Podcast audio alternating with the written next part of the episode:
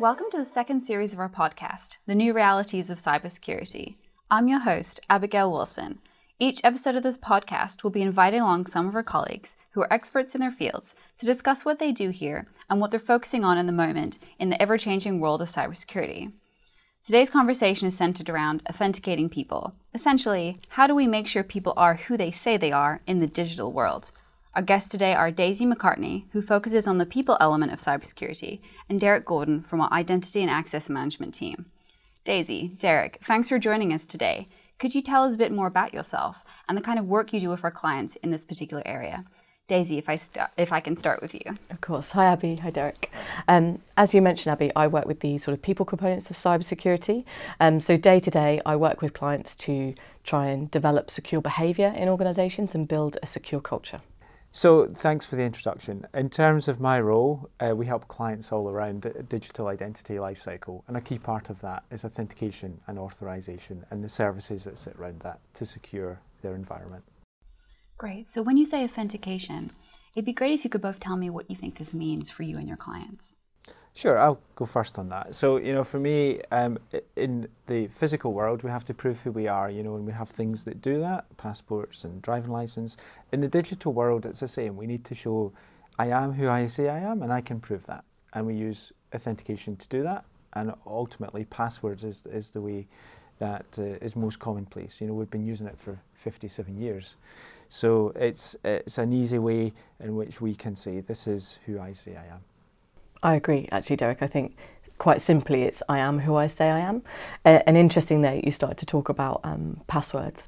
Um, as you say, passwords have been around for, for quite a long time, and, and for me, that's one of the key challenges in this area. Um, there's been a proliferation in the use of passwords over time. I mean, 57 years is quite a long time. Um, and when we far, first started using passwords, we had no idea quite how many that we would use. Um, I think on the way to work this morning, I, I, used 10 passwords, but I'm sure I have many more than that. Uh, and I read a piece of research just last week actually that said that people can only really remember about four to five passwords. Um, so, what we have is a situation of password overload. Really, we're expecting too much of people, asking them to remember too many passwords, and we simply can't do it. And um, so that leads to people kind of making shortcuts. Um, you know, we, we develop coping mechanisms when our brains are overloaded, which means that you know, we write write passwords down. We reuse passwords. Um, you know, we might create simple passwords. They're not as secure as they could be, and that represents a security challenge. Definitely. Would you say that this is one of the key challenges you've observed when working with clients? Yeah, I think it is absolutely, and I think it's because uh, when we look at it, the password is weak. It's the weakest link.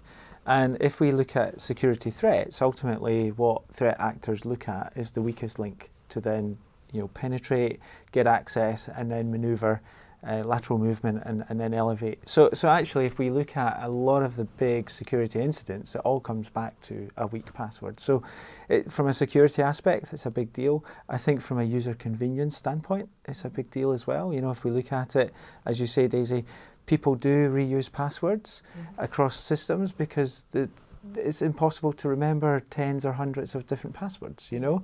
And also the systems then insist that they have to be extra complex. Eight characters, ten characters. We've got this information overload. It's a real challenge. But I think also operationally, you know, if you look at the cost that organisations have to support that, whether it be internal users, consumers, there's you know password reset. People forget passwords, they have to call up. That costs money, or they implement technology to do password reset. All that costs money.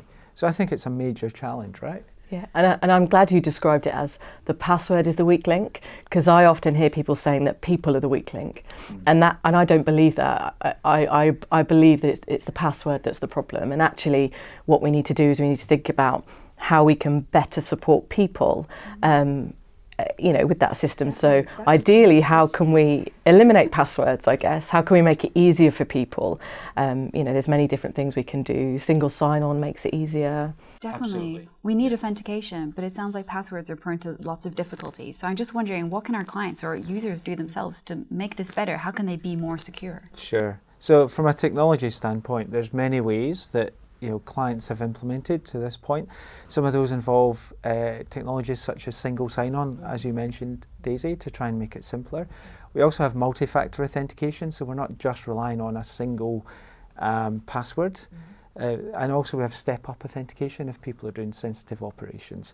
So there, there definitely are uh, areas of improvement that we see within the corporate world. I think less so from a consumer standpoint. Now, again, there are technology tools in the marketplace, but there's a lot more that we've been doing uh, in, in, the market in the last five years. And I think uh, in the near future, we will start to see massive change in the way that uh, technology supports this, much more around you know a passwordless movement, uh, where we start to, uh, I can go into it in more detail, but start to ultimately leverage multi- multiple devices, things that we wear to authenticate us, user behavior, behavioral analytics, all sorts of things that actually will make a difference and make an, an, improvement. Definitely. So, those are some sort of key technical controls that you can implement to improve security for authentication.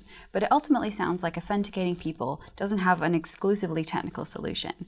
Daisy, could you tell me more about the cultural side of this? What can our clients do to promote secure behaviors? Absolutely.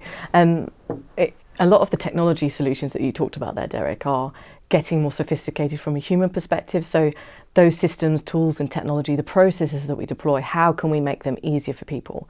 Uh, and that's a big, you know, that that's a big thing from from a human perspective because ultimately there's a number of different things that influence our behaviour as human beings, and that's the systems, the processes that we follow, the organisations we work in, and you can't change people's behaviour by simply running an awareness campaign. Yes, it's important to improve general awareness, to highlight to people the risks, to provide training, but human behavior is complex. So you need to think about the different influences of behavior and how they could come together to help kind of, you know, drive secure behavior in an organization. Mm-hmm. So engaging with the users and understanding their behavior to find a solution for them that fits for them. Absolutely, not seeing people as a problem. You can't just tell somebody to do something and they will do it. You know, we've you know I, have certainly got a small child, and as soon as I tell her to do something, there's no way she's going to do it. And that you know, fundamentally as humans, you know, it's not that straightforward. You can't just tell people to do things and make make them do it. You need to think about why, put yourselves in their shoes, help them to, to, to be more secure. Yeah, yeah, absolutely. And I think there is that convergence. You know, we talk about yeah. security, we talk about convenience, and I do think those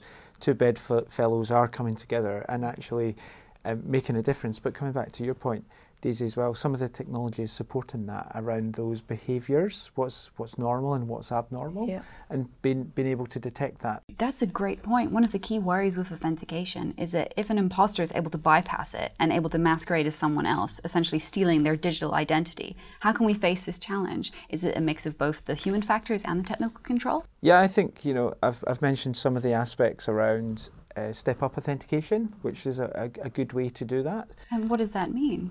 So ultimately, if somebody is performing a sensitive operation, the system will, will ask for a second factor. So it may be a PIN or you know mother's maiden name, some additional uh, factor. Now, obviously, if the imposter knows that information, it, it's, it's tricky to bypass it.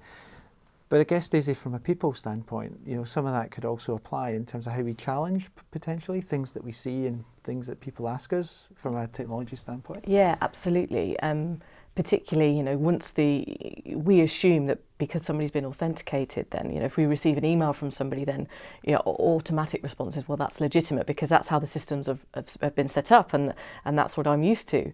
Um, but I think there is a general increasing awareness around this, and I think people are more curious and they are spotting strange things in emails. So, for example, you know, somebody who might compromise um, business email, for example, um, I think people are looking out for, oh, hang on, this is at a strange time of day, or that's not usually the kind of request I would get from that person. You know, the language is slightly different, but but at the same time, you know, as well as people being more aware and curious and, and speaking out about these things, because that, that's an important aspect here. People having the the confidence to say something when it doesn't feel right. Um, but having the systems and the processes to support as well is really important. So I guess it could almost be that human multi-factor step up where mm-hmm. you know if you see something unusual you actually decide to call the person or you know have a conversation over hangouts and yeah. try and just work out maybe ask them questions that only they would know yeah. so is that yeah additional step very good Definitely, and making sure that people can't exploit the trust model to bypass um, established processes or get um, people to, um, for example, a financially motivated attacker may request payments, and it's sort of understanding those those key indicators that something's not right and sort of take steps accordingly. I'm just wondering, based on your recent work, what do you think the future of authentication holds? Will things get easier? Will they get better?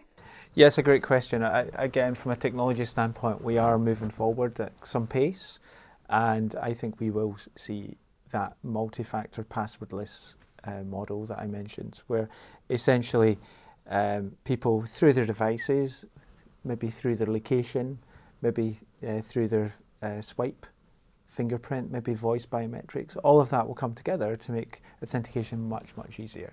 And it just won't rely on the weak password yeah. that we've discussed. And, and, that kind of reflects as well a, a, kind of a trend that I'm seeing sort of in, in culture and awareness is that people have gen you know I think general awareness has improved a lot uh, and now we're moving towards you know a more deeper understanding of human behavior and how the different aspects come together to influence people's behavior and i think that's a really positive thing and i think as the technology becomes more sophisticated actually how we think about people and the users is becoming more sophisticated as well which is only a good thing yeah absolutely that's great. So today we've covered both the human and technical sides and the challenges both perspectives face when facing authentication.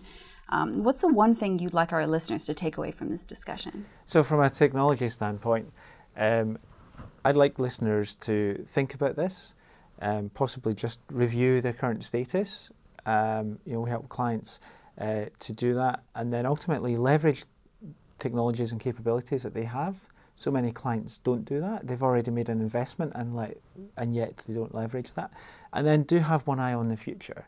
Do look at you know open standards and and uh, technologies and capabilities such as FIDO2 that will move us away from that just rely, single reliance, sole reliance on passwords.